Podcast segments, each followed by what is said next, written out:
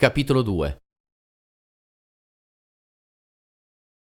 Nel mio percorso di consapevolezza con la meditazione ho più volte avuto la possibilità di sperimentare percezioni fuori dall'ordinario, perché quando si chiudono gli occhi e si resta in ascolto, limitando la percezione sensoriale del mondo che ci circonda, improvvisamente qualcosa di più grande può accadere.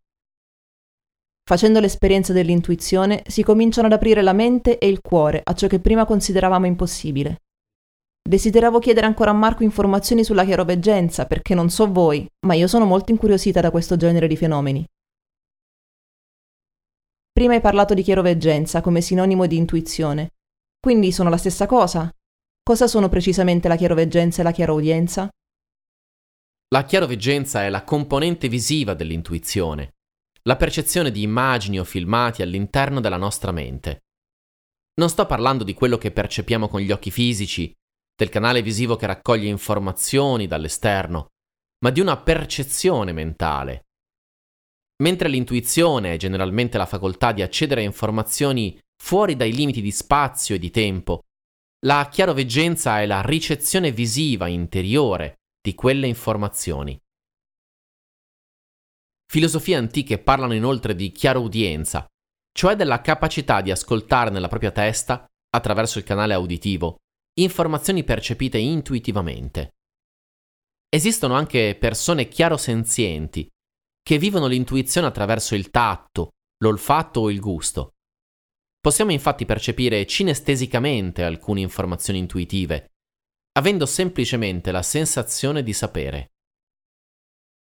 Tutti questi tipi di percezione sono allo stesso modo extrasensoriali e, in alcuni casi, vengono generalizzati con il termine chiaroveggenza, che quindi può diventare sinonimo di intuizione. Quando hai realmente vissuto un certo evento o sei stato presente in una situazione, se ci ripensi puoi ricordarne la sensazione e sapere come ne hai fatto esperienza. Possiamo riconoscere un'intuizione per via di una sensazione simile.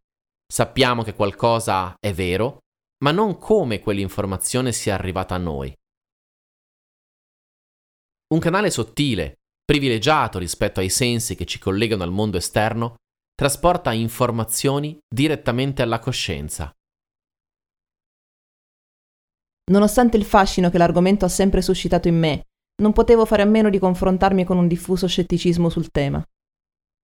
Quindi ho pensato di fare l'avvocato del diavolo e di mettere alla prova Marco per capire cosa ne pensasse. Quando una persona parla di chiaroveggenza mi tornano in mente, in tutta sincerità, quei programmi televisivi che riempiono il palinsesto di piccole tv private in seconda serata, come Veggente in ascolto o Cartomante prevede il tuo futuro.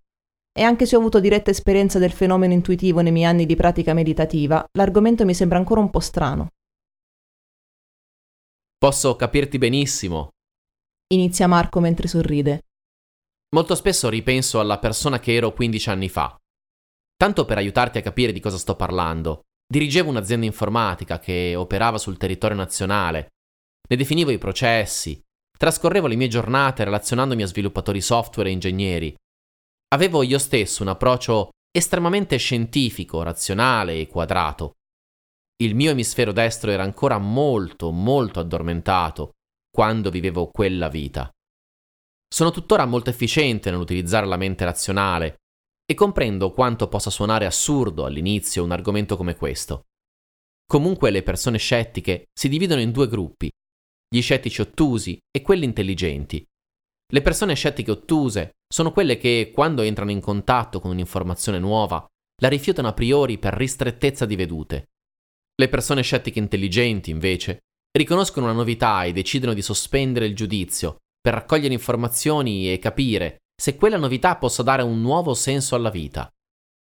Superare i confini di ciò che già conosciamo, d'altronde, conduce spesso a meraviglia e stupore. Io stesso tifo per un sano e intelligente scetticismo, non per la fede incondizionata. Non credere che l'intuizione esista. Datti la possibilità di sperimentare e verificare effettivamente se puoi raccogliere informazioni al di là dei cinque sensi fisici. Anche se la scienza, pur avendo utilizzato questa facoltà per il suo tornaconto, non l'ha ancora spiegata fino in fondo. C'è una curiosità o un aspetto particolare che riguarda l'intuizione che ti solletica o ti incuriosisce? È giunto il momento di approfondire, di capire meglio come dare a tutto ciò un senso reale. Da quando vivevo quella vita, di acqua ne è passata molta sotto i ponti. Non posso dire di aver cambiato idea da un giorno all'altro, o di aver attraversato qualche magico varco di risveglio spirituale. Ho semplicemente imparato a lasciare spazio all'altra metà del mio cervello e ad aprire la mente. Proprio perché sono stato così razionale e quadrato, ho sempre cercato di capire e paradossalmente questo mi ha aiutato molto. Ho studiato l'essere umano e la mente per oltre un decennio, mi sono specializzato in neuroscienze, ho approfondito testi di medicina e anatomia, sviscerato i meccanismi che guidano la nostra percezione, ho appreso la programmazione neurolinguistica e l'ipnosi, nella maggior parte delle loro forme e applicazioni, anche terapeutiche.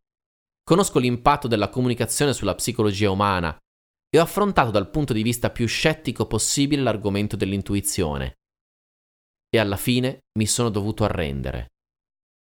Mi rendo conto di quanto l'intuizione all'inizio possa sembrare assurda o inspiegabile, e capisco bene che una parola come chiaroveggenza richiami alla mente personaggi un po' particolari, via di mezzo fra intrattenitori, guru e ciarlatani.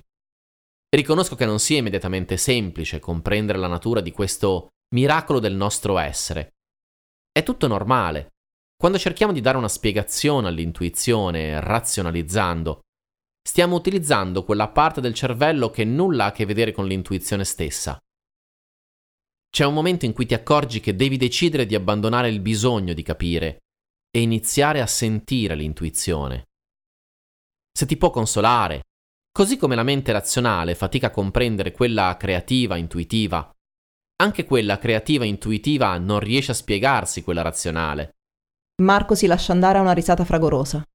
Nel momento in cui scegli di abbassare il volume della mente critica, calmare quei processi di pensiero che utilizziamo per giudicare e capire, e cominci a usare l'altra parte della mente, ecco che inizi ad avere una comprensione differente e percepire quel canale privilegiato di contatto con la realtà.